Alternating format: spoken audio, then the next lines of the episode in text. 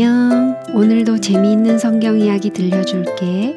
2권 4편 여섯째 이야기. 이름이 불리움. 모세가 다시 또 40일을 시내산에서 보내고 내려왔을 때 그의 얼굴에서는 이상한 광채가 났어요. 얼마나 빛났던지 그의 형 아론까지도 가까이 가기를 두려워했어요. 다른 백성들도 마찬가지였어요.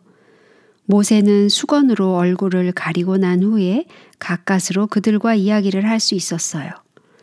만일 모세처럼 하나님과 가까이 지낸다면 우리의 얼굴도 아마 그렇게 빛나겠지요?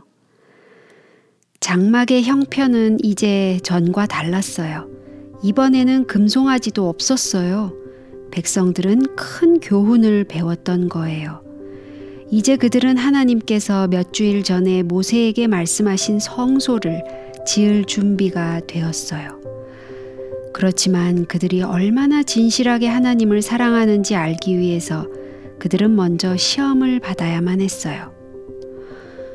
모세는 그들에게 금, 은, 놋, 청동, 보석, 향품, 기름, 가는 배와 여러 종류의 가죽들을 하나님께 바치라고 했어요. 그는 백성들이 애굽에서 떠나오던 마지막 날 밤에 애굽 사람들로부터 이 모든 것들을 받아가지고 온 것을 알고 있었어요.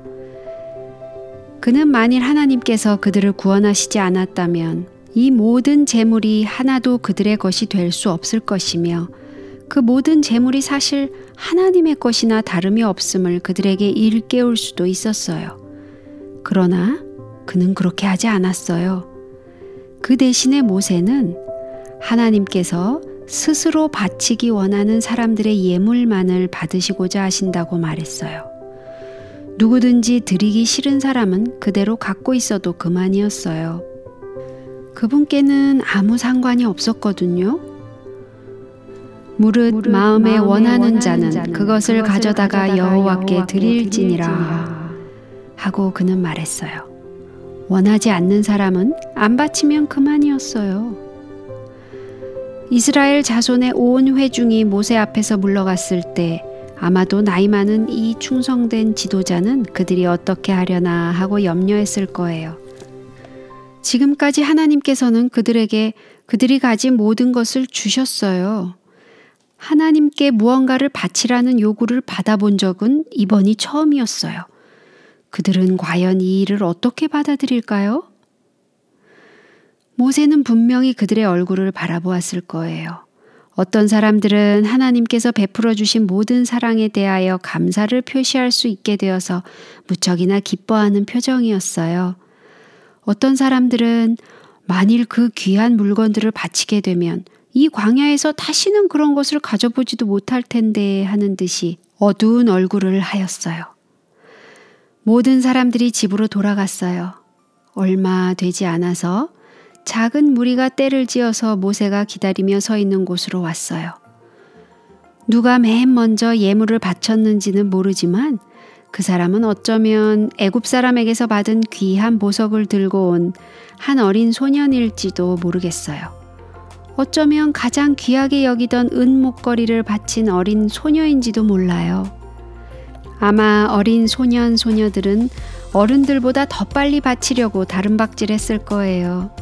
어린이들은 하나님께 예물 드리기를 정말 좋아하잖아요. 어린이들이 서로 앞을 다투며 달려오는 모습을 보고 아마도 모세는 기쁨과 감사의 미소를 지었을 거예요. 어쩌면 하나님께 대한 그들의 뜨거운 사랑을 생각하고 눈물을 흘렸을지도 몰라요. 다른 사람들도 예물을 가지고 왔어요. 그들은 가장 귀하게 여기는 것들을 가지고 사방에서 줄을 지어 모세에게로 나아왔어요.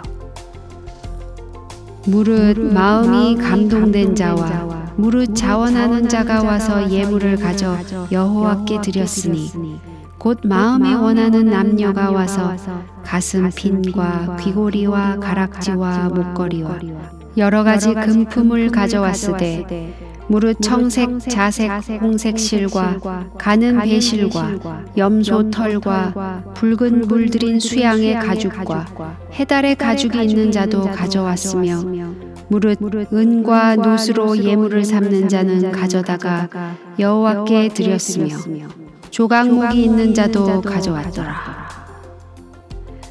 사람들은 마치 무엇이 어디에 필요하다는 것을 알고 있기라도 한 것처럼 보였어요. 스스로 마음이 움직여서 할 때만 그렇게 할 수가 있어요. 정말 아름다운 광경이었어요. 사람들은 모두 자기 힘껏 예물을 바치려 했고 힘이 자라는 데까지 일을 돕고자 했어요. 또한 사람들이 그 일을 모두 기쁘게 생각했어요.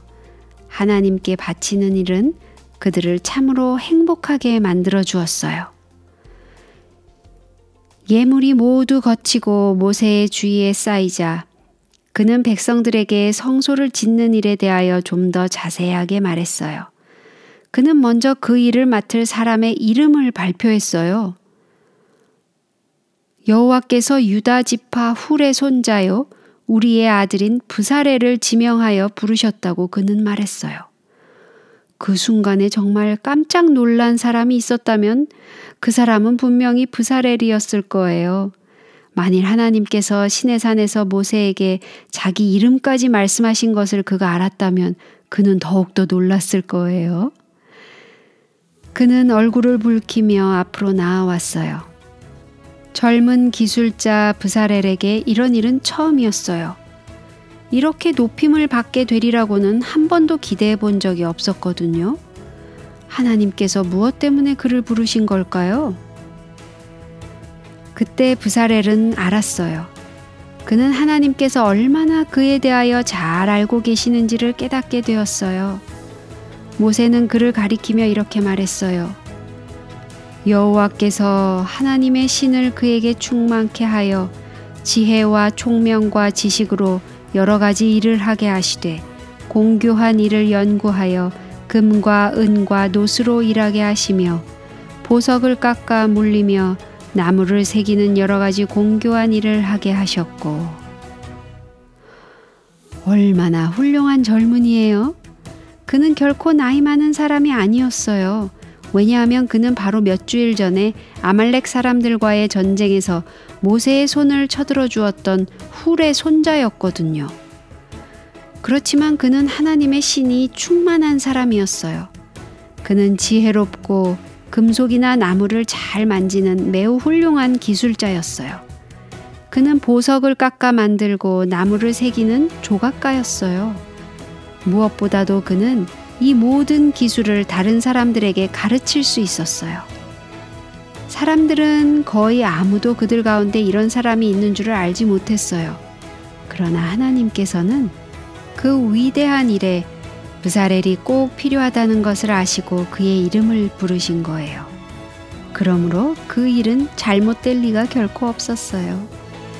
이것은 하나님께서 우리 각 사람에 대하여 얼마나 깊이 아시는지를 보여줘요.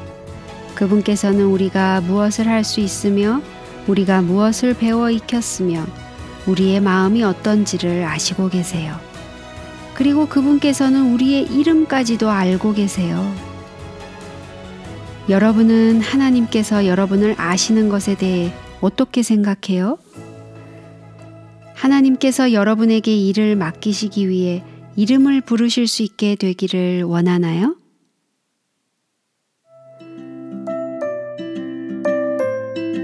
오늘 이야기는 여기까지야. 다음에 또 재미있는 성경 이야기 들려줄게. 안녕.